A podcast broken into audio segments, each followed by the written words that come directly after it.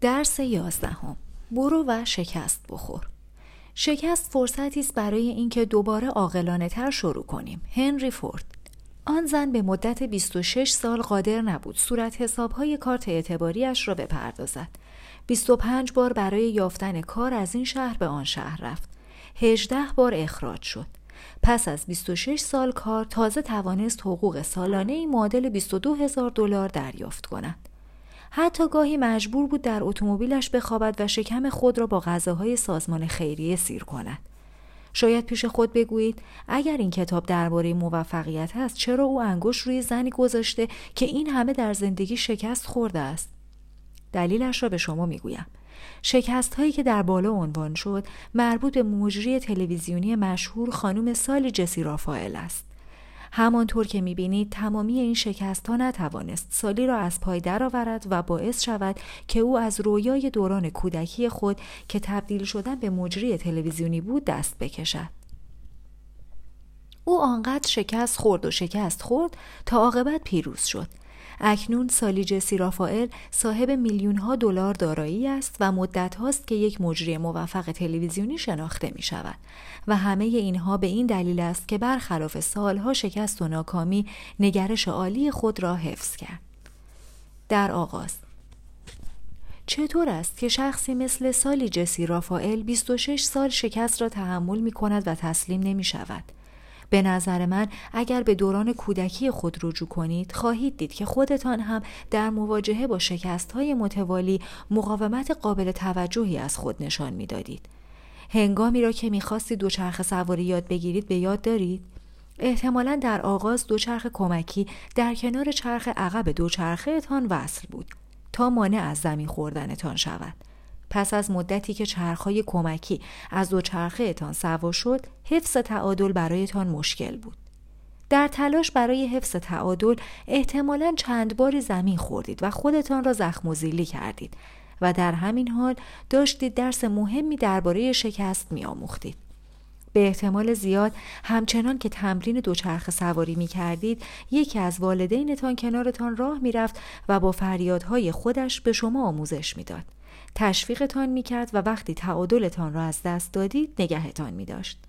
می ترسیدید اما هیجان زده بودید. به موفقیت چشم دوخته بودید و منتظر لحظه ای بودید که به تنهایی و بدون کمک دیگران دوچرخه سواری کنید. به همین منظور هر روز آنقدر به تمرین ادامه دادید تا بالاخره مهارت را فرا گرفتید. چه چیز باعث شد تا عاقبت دوچرخه سواری را یاد بگیرید؟ به طور قطع تداوم و پشتکار شما مصمم شده بودید هر قدر هم که طول بکشد در این کار موفق شوید. همچنین نسبت به هدف خود اشتیاق فراوانی داشتید و دست آخر نباید تاثیر تشویق مثبت را نادیده بگیریم. همواره می دانستید که پدر یا مادرتان از کنارتان هوایتان را دارد. در شش سالگی که دوچرخه سواری را یاد می گرفتید خوشبین، هیجان زده و مشتاق بودید. برای تلاشی دوباره سر از پا نمی شناختید و می دانستید که سرانجام در آن کار موفق می شوید. اما این مربوط به مدتها پیش است.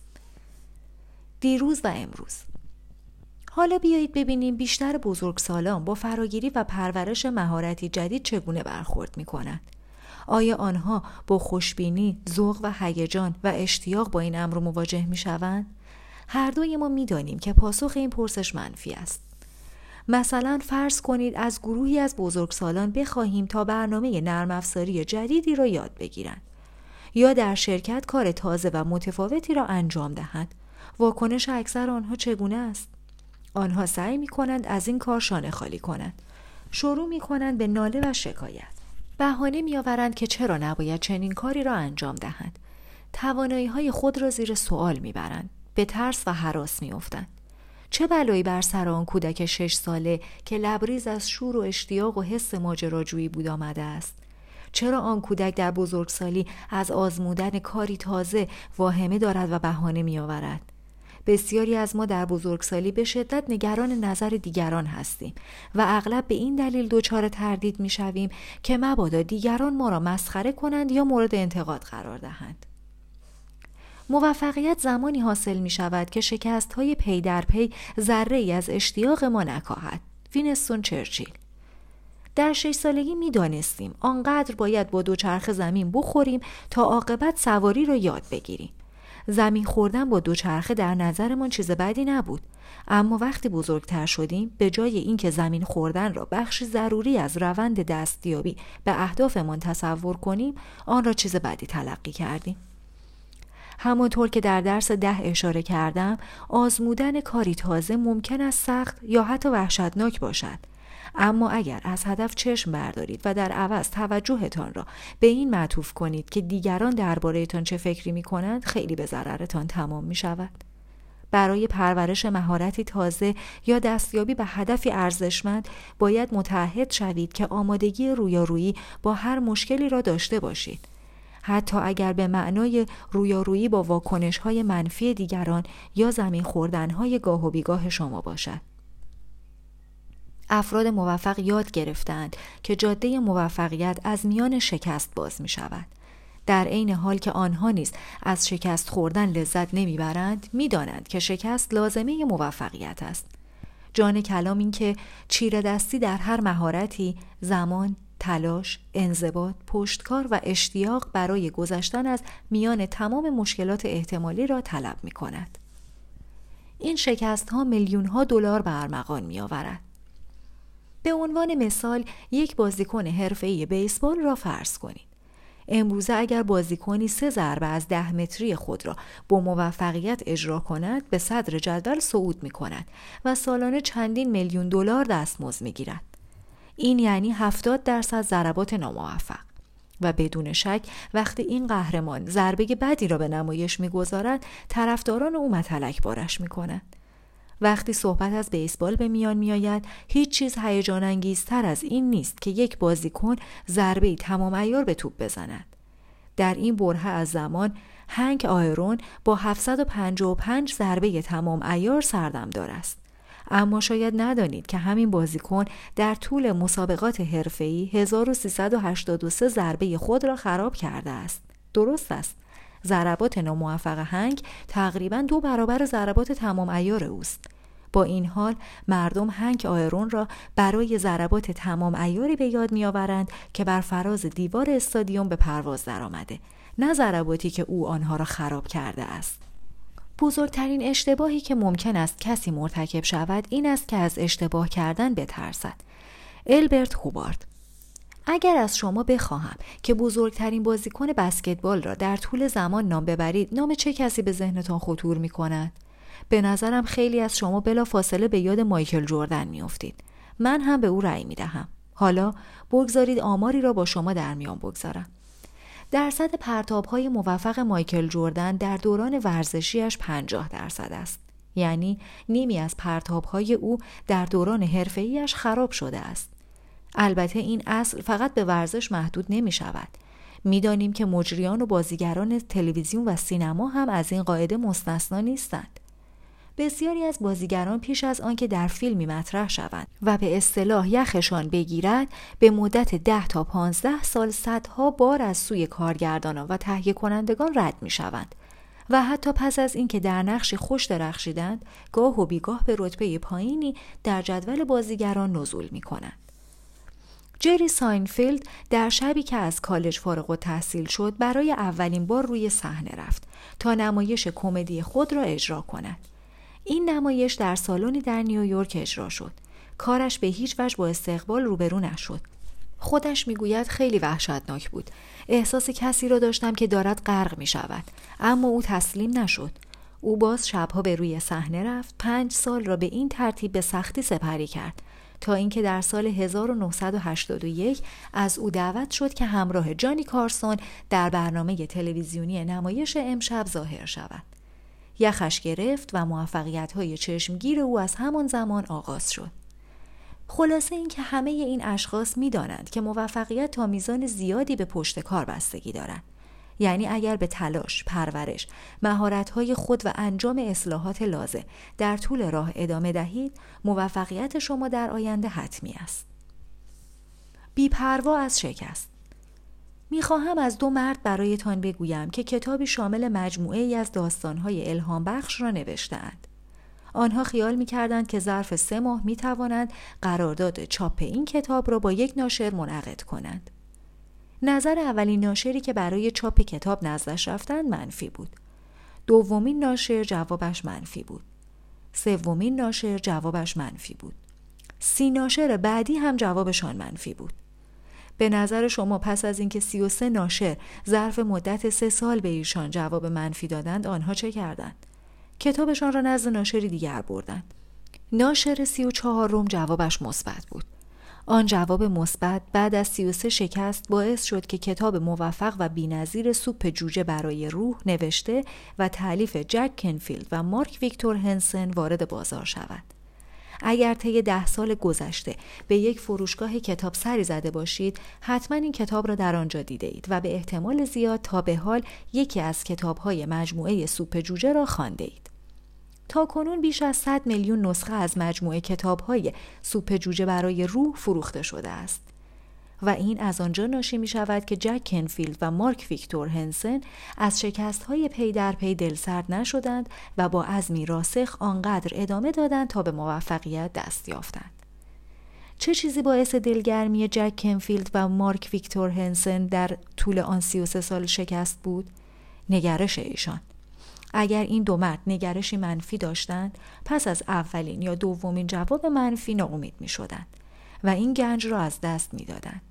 اما پس از شکست های پی در پی نگرش آنها همچنان مثبت باقی ماند و همین نگرش مثبت باعث شد که به میلیون ها دلار دست یابند و این مبلغ هنوز هم در حال افزایش است.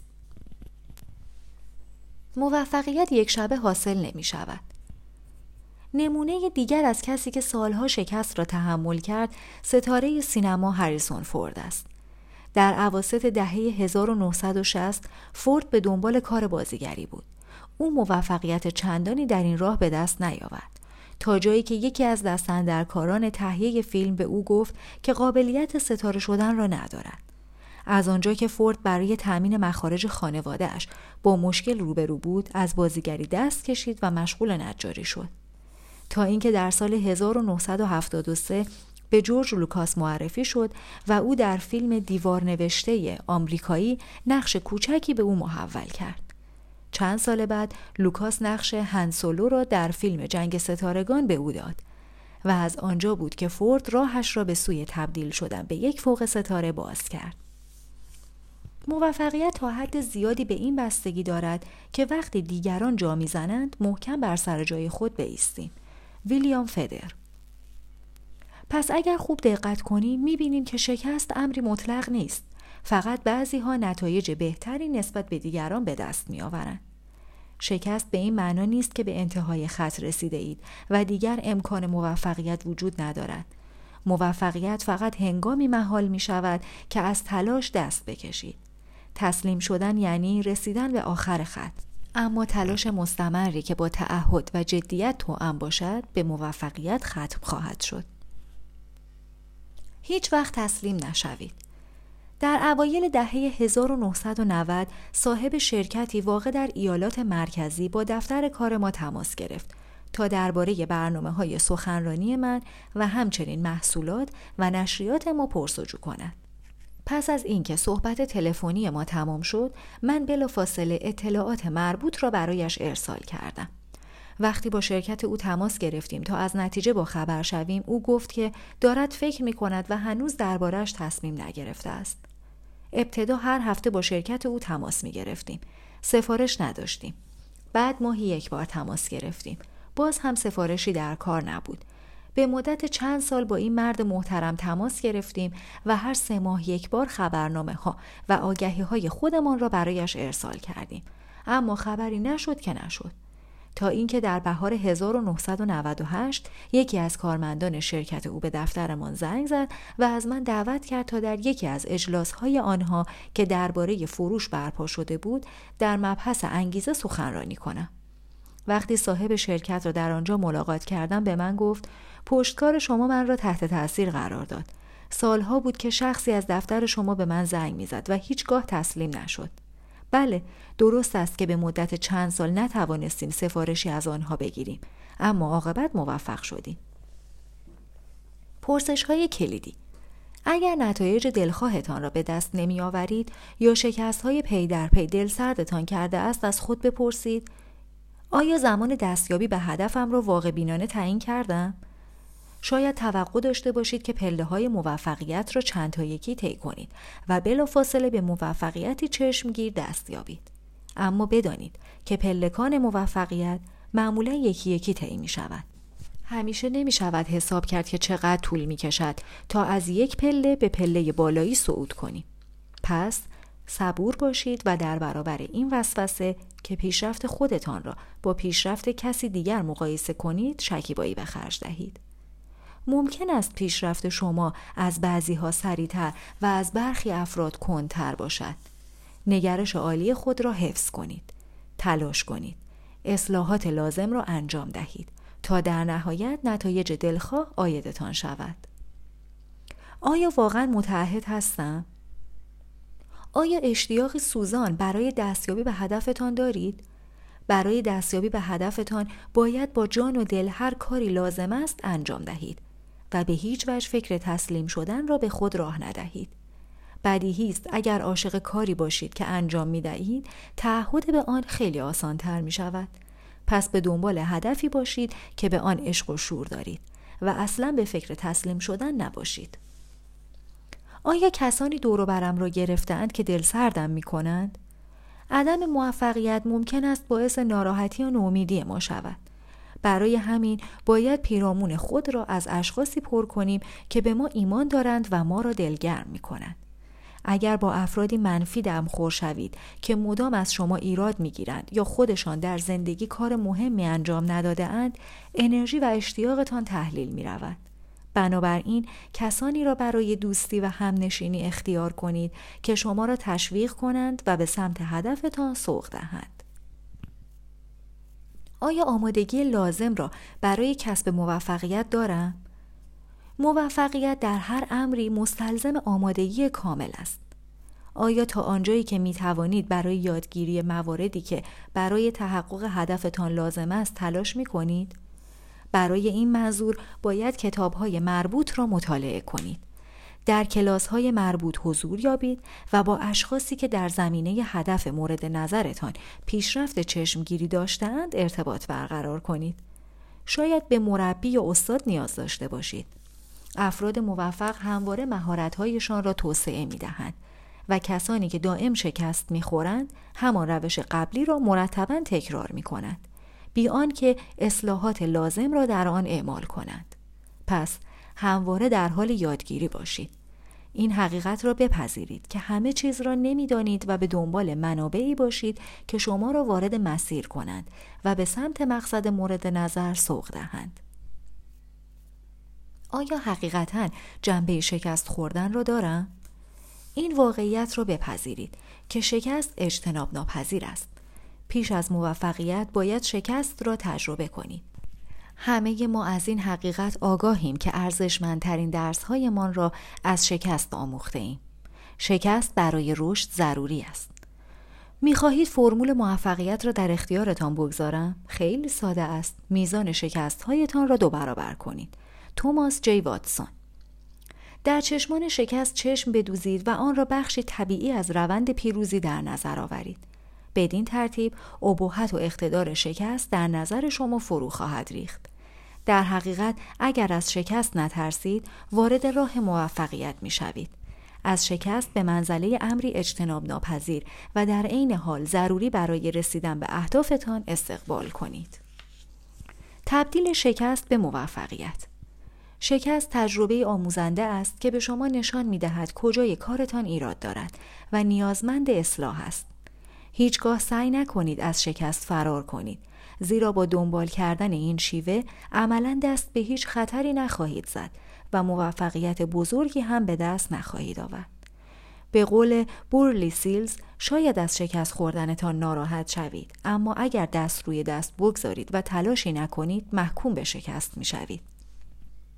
نه همه معاملات شما موفقیت آمیز و همه سرمایه گذاری هایتان سودآور نخواهد بود. زندگی مجموعی از برد و باخت است و این قانون حتی درباره موفق ترین اشخاص هم صدق می کند. افراد موفق می دانند که خزیدن مقدمه راه رفتن است و راه رفتن مقدمه دویدن و با هر هدف تازه دسته ای از شکست های تازه همراه است. حالا اختیار با شماست که این مشکلات را موانعی گذرا و موفق در نظر بگیرید یا آنها را موانعی دائمی و همیشگی به حساب آورید. اگر عزم خود را جزم کنید که از هر شکستی عبرت بگیرید و همواره بر نتیجه دلخواهتان تمرکز کنید، عاقبت شکست شما را به سوی موفقیت هدایت خواهد کرد.